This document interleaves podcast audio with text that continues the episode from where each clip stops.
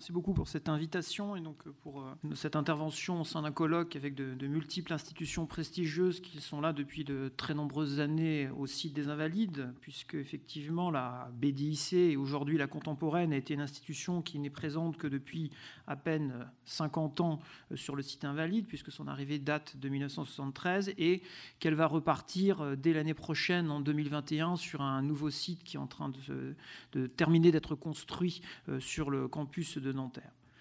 Donc euh, cette arrivée, elle s'est faite euh, suite à une décision politique. On peut effectivement, y reviendra dans le cours de l'exposé, mais euh, c'est une décision qui pouvait être vue comme cohérente puisque certaines des missions du musée pouvaient tout à fait rentrer en cohérence avec les autres institutions présentes.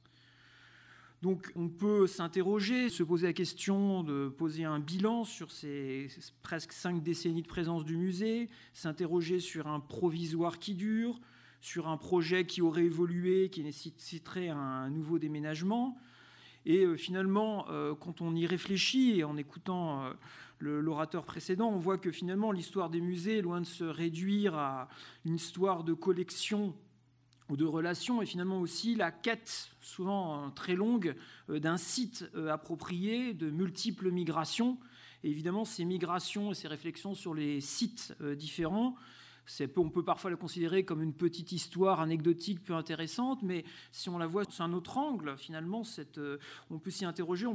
penser qu'il y a un intérêt à s'y pencher, puisque finalement, derrière ces réflexions, derrière ces évolutions, il y a finalement toute une histoire des perceptions, des imaginaires qui sont liés euh, à, nos grands sites d'un côté, et à la place ou à l'importance des musées ou de certaines collections euh, muséographiques. Pour le musée, c'est particulièrement le cas, puisque c'est une institution euh, extrêmement originale qui est née euh, il y a à peine un siècle, et que finalement cette présence aux Invalides, elle fait suite à une présence, euh, là aussi d'un demi-siècle, sur le fort de Vincennes, avec les mêmes interrogations. Donc, même d'ailleurs, si on réfléchit, juste pour terminer cette introduction là-dessus, mais je pense que c'est assez éclairant, on voit que l'évolution des noms du musée, le musée est né en 1917 sous le nom de Musée de la guerre, il est devenu musée des deux guerres mondiales et est arrivé sous ce nom aux Invalides. Il est devenu dans les années 80 musée euh, d'histoire contemporaine de la BDIC et il deviendra en 2021 une composante de la contemporaine, bibliothèque, musée et archives. Derrière tous ces noms, on peut voir des évolutions anecdotiques ou des changements, je dirais, en termes de vision vis-à-vis euh, du public, mais aussi on peut y voir aussi toute une réflexion sur la nature des missions et sur ce que le musée pouvait offrir au public. Donc il est nécessaire évidemment de s'interroger. Donc j'ai juste, rappelé euh, euh, en introduction les caractéristiques du musée pour ceux qui le connaissent moins. Donc euh, avec évidemment la situation présente, donc une double implantation depuis 1972, avec d'un côté des bibliothèques et des archives sur le campus de Nanterre et l'hôtel des Invalides à Paris pour le musée, donc essentiellement les collections iconographiques. Donc évidemment un label euh, reconnu dans le champ de l'enseignement supérieur, puisque une bibliothèque est euh, une institution labellisée comme site d'excellence pour l'enseignement supérieur, pour l'histoire contemporaine, et donc extrêmement visible et connu des chercheurs par la richesse de sa documentation et de ses archives, en particulier en histoire des relations internationales. Donc ces trois composantes, et donc euh, l'idée effectivement d'un transfert du musée aux Invalides en 2021, je vais y revenir à la fin de mon exposé c'est nécessaire de repartir euh, du début pour comprendre l'originalité de la chose. Donc le bibliothèque et musée de la guerre naît en 1917 suite à la donation d'un couple euh, d'industriels, les Leblanc, qui ont eu la particularité de vouloir collectionner je dirais à 360 degrés, tous les objets liés à la guerre. Non seulement les armes ou les livres, mais aussi tous les objets et tout ce qui était produit par les sociétés dans ce conflit absolument novateur, mais aussi absolument unique euh, dans l'histoire de l'humanité. Et donc la décision, lorsque l'originalité de ce fonds a été reconnue, ça a été de les donner à l'État et d'en faire une institution d'État, ce qui s'est matérialisé donc en janvier 1918 par un décret validant la donation à l'État.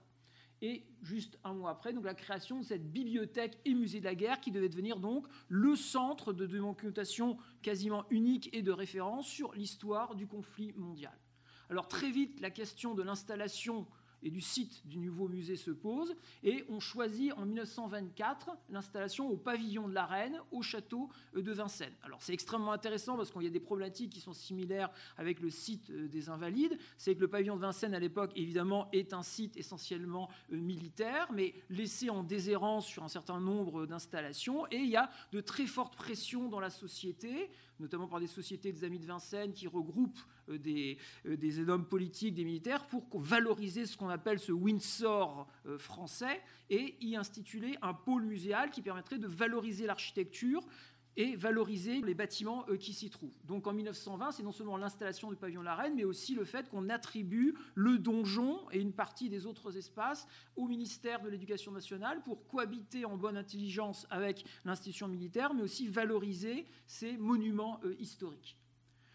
Le rattachement euh, à l'Université de Paris, vous voyez, est relativement tardif. Là aussi, c'est une interrogation. Est-ce que ce musée, de, quelle institution, de quel ministère doit dépendre ce musée? Doit-il rester directement rattaché à l'État? On se décide en 1934 de le rattacher à l'Université de Paris pour des raisons parfois très opportunistes. Hein, on le voit clairement dans les textes de l'époque en disant que si on veut favoriser les donations, il y a une certaine méfiance des donateurs euh, vis-à-vis euh, de l'institution de l'État en tant que tel ou d'autres institutions. Donc le rattacher à l'université facilitera les donations d'un côté et deuxièmement, le rattacher et le rapprocher des chercheurs permettra aussi une réflexion sur le personnel, les moyens qu'on y attribue, et créer finalement un grand laboratoire de l'histoire de relations internationales de l'époque. Je vous rappelle qu'évidemment, 1934, c'est la présence de Pierre Renouvin euh, dans ce, de ce bibliothèque musée de la guerre qui va lui donner euh, son développement.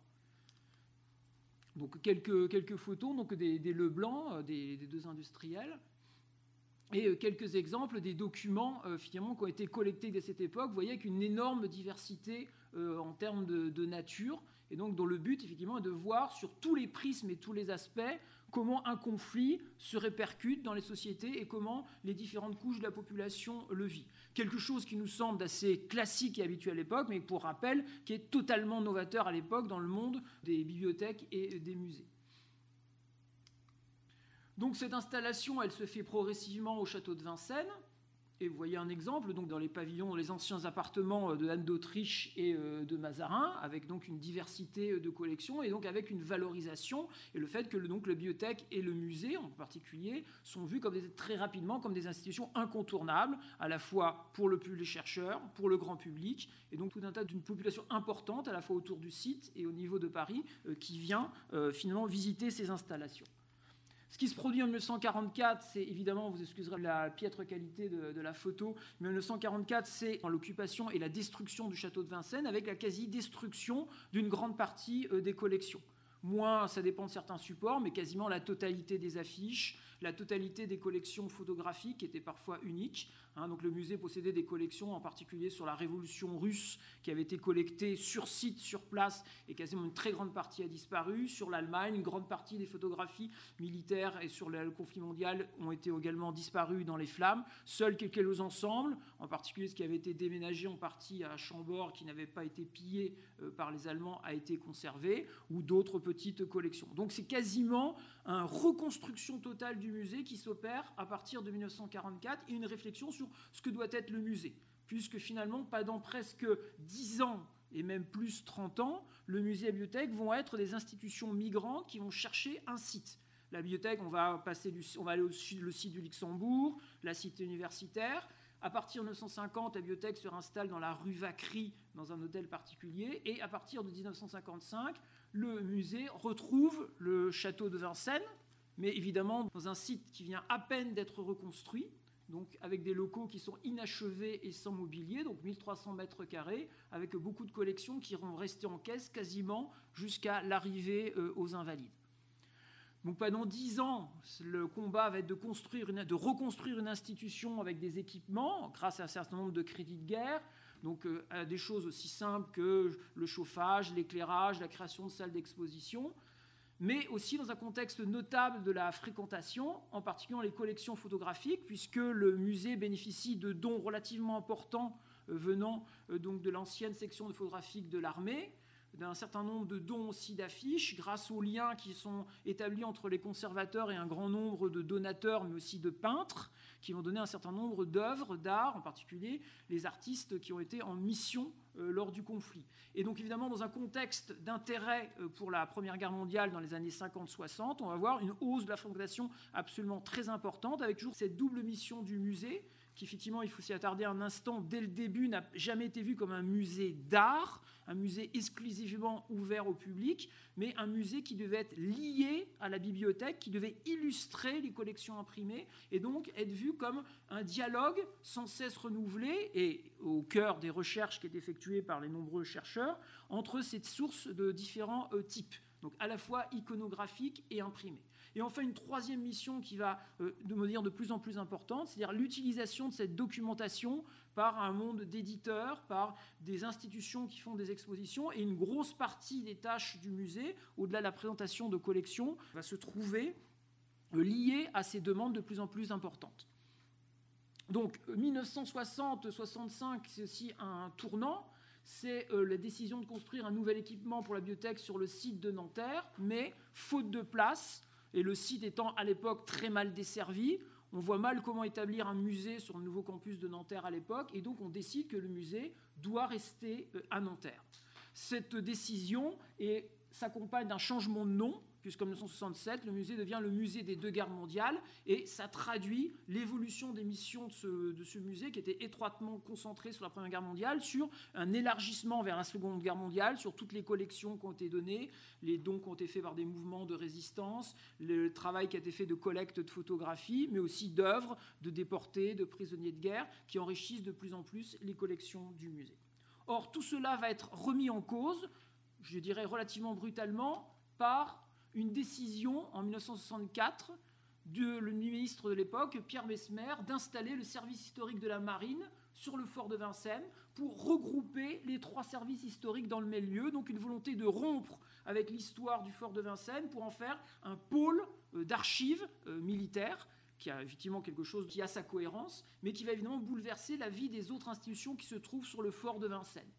Donc dès 1965, en octobre, il y a une proposition qui est faite par le ministère euh, directement au ministère de l'Éducation nationale d'un transfert sur les sites des Invalides, puisque le ministère de la Défense voit le site des Invalides de son côté comme un site regroupant plutôt effectivement des musées, contrairement à Vincennes, qui regrouperait euh, les archives.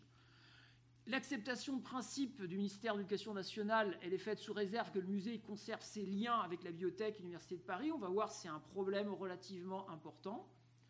En 1966, en septembre, il y a un accord entre les deux ministères et euh, le musée de l'armée pour l'octroi euh, de salles Kléber et Bayard du site des Invalides et de locaux annexes, puisque un des enjeux de la négociation, c'est évidemment, on accepte de redonner ces locaux qui avaient été donnés à l'éducation nationale de Vincennes et qui correspondaient à 1200 mètres carrés, mais évidemment, le ministère en échange demande le même nombre de mètres carrés de manière équivalente, ce qui évidemment pose problème au niveau des Invalides pour trouver euh, ces espaces. Et donc, il est prévu une installation à l'été 1969. 1970, les négociations se poursuivent avec un débat sur l'intégration du musée au sein du musée de l'armée. Et c'est vrai que c'est relativement intéressant parce qu'on se rend compte que à cette époque, le musée commence l'ambition initiale de lien entre la bibliothèque et le musée se distend. On s'interroge sur la pérennité et la possibilité de construire et de faire vivre ce musée de manière liée à la bibliothèque et donc avec évidemment un besoin de personnel plus qualifié, des besoins plus particuliers qui sont différents d'une bibliothèque. Et évidemment, au niveau du ministère de Défense, comme dans d'autres sphères, on se pose la question de dire est-ce que finalement il n'y aurait pas finalement intérêt à intégrer, à rapprocher ces deux institutions? Là où effectivement le débat euh, se pose, puisque évidemment comme ce bibliothèque et le musée sont basés sur une donation faite à l'État, donc il y a une question de statut, évidemment une question de réflexion au niveau de la bibliothèque sur est-ce que le musée doit rester une composante de la bibliothèque dans un grand ensemble. Et donc, à la fois, c'est donc un débat qui sont entre plusieurs institutions, mais c'est un débat qui traverse même l'institution elle-même sur le rôle et la place que doit avoir ce musée dans les années 70 dans le nouvel équipement qui se construit euh, à Nanterre.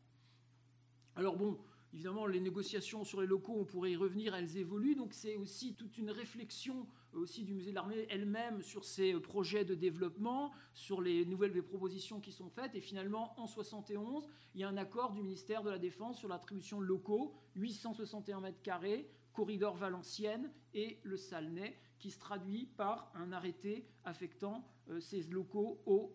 au musée des deux guerres. Un plan d'époque des des, locaux tels qu'ils avaient été attribués, tels qu'ils avaient été distribués aux responsables de l'époque. Vous voyez l'ampleur des travaux aussi, des évolutions qui ont été faites. J'ai mis juste un plan très rapidement actuel par rapport à la situation telle qu'elle a été donnée au musée à l'époque. Alors, si on réfléchit, c'est vraiment une situation initiale qui est compliquée à gérer pour les deux musées parce que ils ont finalement été mis, dans le fait devant une situation qui était prise largement à un niveau politique, au niveau des cabinets, difficile pour le musée de l'armée concernant ses projets de développement, concernant les travaux qu'il a menés. Euh, difficile pour le musée des deux guerres, puisqu'il y a une perte notable d'espace et donc une difficulté de se construire, un problème d'autonomie d'accès, d'horaire, de, de protestation des donateurs qui s'interrogent sur, sur l'évolution de, de l'institution. Ils ont un problème de l'identité du musée malgré la signalétique, puisque,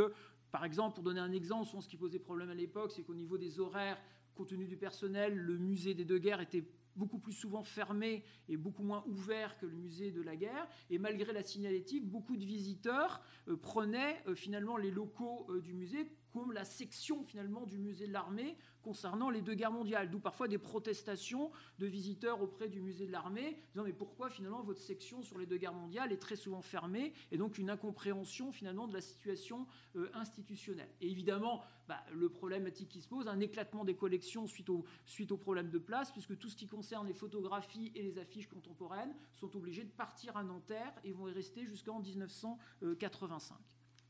Malgré cette situation compliquée, il y a une adaptation progressive qui s'est matérialisée par le changement de nom avec le musée d'histoire contemporaine en, 1986. Il va y avoir évidemment un aménagement des locaux avec des galeries d'exposition nord et galerie centrale, avec l'aménagement de bureaux dans la galerie sud, l'agrandissement, l'aménagement de réserves et puis finalement un retour progressif du public avec des expositions temporaires qui vont être organisées, donc les premières sur le peintre du noyer de Ségonsac, La guerre et l'enfant, et c'est le début d'une politique assez active de grandes expositions historiques euh, du musée d'histoire contemporaine sur différents sujets qui va effectivement attirer un certain nombre de personnes et à la perception qu'évidemment on peut bénéficier de la centralité de ce site des Invalides pour attirer un public plus nombreux euh, qu'auparavant un énorme travail aussi de reclassement, de reconditionnement des collections qui, comme je l'ai dit, étaient très souvent restées dans des malles vu les différents voyages du musée. Et donc, malgré l'exiguïté de l'espace, finalement, un travail de signalement, de catalogage relativement important qui va pouvoir se faire dans ce site des Invalides dans de relatives bonnes euh, conditions. Enfin, malgré des moyens limités et euh, des moyens limités, un travail important de contact avec de nombreux dons, particulièrement dans le domaine graphique, qui sont liés à l'évolution des missions du musée, qui de plus en plus comme son nom l'indique, va pas seulement se concentrer sur les conflits mondiaux, mais va aussi euh, s'intéresser à l'histoire sociale, l'impact des conflits sur la vie des sociétés, mais aussi à l'histoire des engagements, des militants, et donc continuer, de même qu'il collectait tous azimuts sur les conflits, à collecter tous azimuts sur les grands phénomènes sociaux qui caractérisent la France de la seconde moitié du XXe siècle, en particulier sur 1968 ou les conséquences de 1968. Donc, c'est euh, à la fois quelque chose d'extrêmement positif, mais on va voir aussi finalement savoir le revers de la médaille, c'est qu'il va y avoir un extrême développement des collections qui vont commencer à affluer avec des dons extrêmement importants et parfois volumineux, en particulier dans le domaine graphique au niveau des, affiches, et qui vont donc poser problème à terme. Et enfin, je le précise, mais j'en ai déjà un peu parlé, le rôle du musée s'accentue avec la création d'un développement de, la réflexion sur le patrimoine, le développement d'expositions extrêmement importantes sur les conflits mondiaux en France et étrangers, qui justifie une, activité extrêmement importante de prêt euh, pour les expositions qui ont lieu euh, partout en France et à l'étranger et qui occupent une grande partie des activités du personnel euh, de du musée. Alors, quelques exemples des collections telles qu'elles ont été reconstituées, les collections les plus connues, dont vous connaissez un certain nombre d'œuvres, donc de peintres de la Première Guerre mondiale. Donc ça, les grands les grands, mais vous voyez, j'ai à chaque fois essayé de juxtaposer finalement le, des collections qui commencent à devenir assez éclectiques entre des collections euh, classiques, je dirais première période sur la Première Guerre mondiale, emprunt à la défense nationale, mais aussi des affiches de 68, de critiques euh, de, l'institution euh, militaire qui sont collectées sur place à l'époque auprès de donateurs ou de personnes. Des photos classiques comme les albums Valois, mais aussi des collections de photos reporters comme ici sur la place Tiananmen à Pékin qui donnent leur collection à l'époque. Donc évidemment, cette évolution positive et je dirais cet enracinement qui se produit dans les invalides progressivement et les sources aussi de problématiques, c'est qu'évidemment, le développement, si ce musée se développe, s'il continue de s'adapter, il a besoin de, de nécessiter une extension, de s'adapter pour trouver de nouveaux services. Et évidemment, dans le site des invalides, ça se heurte aussi aux mêmes problématiques qui se produisent pour le musée de l'armée, donc à la difficulté d'imaginer un développement pour la suite. Donc pour l'accueil du public, Hein, très rapidement, les galeries, les quelques galeries de 400 mètres carrés de la salle NES sont surchargées de documentation. Progressivement, elles sont fermées les unes après les autres. Et l'exposition permanente, qui quand même caractérise la raison d'être du musée, euh, se ferme en 1988-89. Donc depuis 88-89, le nom historique de département du musée est, euh, est maintenu, certes avec des expositions temporaires, mais il n'y a plus d'exposition permanente au niveau euh, de l'institution suite à, cette, euh, évolution. De problèmes d'accueil des chercheurs dans de bonnes conditions, euh, évidemment, et donc d'une manque de place et d'une équipe réduite sur place compte tenu des crédits disponibles. Cette évolution, évidemment, est aggravée par le fait que Nanterre connaissant la même problématique, le secteur des photographies et des affiches revient en 1985 sur le site des Invalides, qui permet une plus grande cohérence au niveau du fonctionnement du musée, mais qui évidemment complique encore plus euh, la vie euh, du musée en termes de place. Donc cet accroissement euh, continu des collections. Enfin, évidemment, je passe sur les conditions passables de conservation qui nécessitent de gros investissements. L'incendie, la sûreté, l'eau et lumière, c'est une caractéristique des institutions qui se trouvent ici. Enfin, ce qui finit finalement de poser problème, c'est la nécessité d'aménager ces locaux pour des conditions de sécurité, de créer des circuits d'évacuation qui parfois impactent finalement le passage dans les magasins, qui donc posent problème en termes de place. Donc, il y a une réflexion dès les années 90, à la fois du côté du musée Larvé qui souhaiterait retrouver des locaux pour elle-même s'agrandir, mais aussi du côté de la BDIC pour retrouver en quelque sorte l'ambition euh, initiale dans le cadre d'une institution qui est désormais labellisée par les différentes institutions euh, nationales et qui finalement retrouve le projet initial, là où le musée s'était proximement dissocié de la bibliothèque, il y avait des interrogations sur son indépendance, sur le fait de retrouver ce projet d'un lien entre la bibliothèque et le musée, en particulier au niveau de la recherche et de la valorisation vis-à-vis euh, du grand euh, public. Et enfin, évidemment, retrouver un espace d'exposition permanente un espace d'exposition temporaire bien organisé, puisque le corridor de Valenciennes étant effectivement utile pour les expositions temporaires, est quand même un espace qui est relativement morcelé et contraignant euh, pour son utilisation. Et enfin, évidemment, mais euh, ça, tous les conservateurs le, comprendront, trouver des magasins conformes aux normes et permettant de valoriser le patrimoine, puisqu'en particulier pour des collections comme les collections photographiques ou les collections euh, d'affiches, euh, les conditions de conservation sont médiocres sur le site et on peut les améliorer de manière notable. Donc dès 1993, une longue marche s'instaure, c'est comme ça que je l'ai appelé, avec des premiers projets de transfert et de rénovation, avec un projet de nouvelle BDIC en 1995 sur 15 000 m2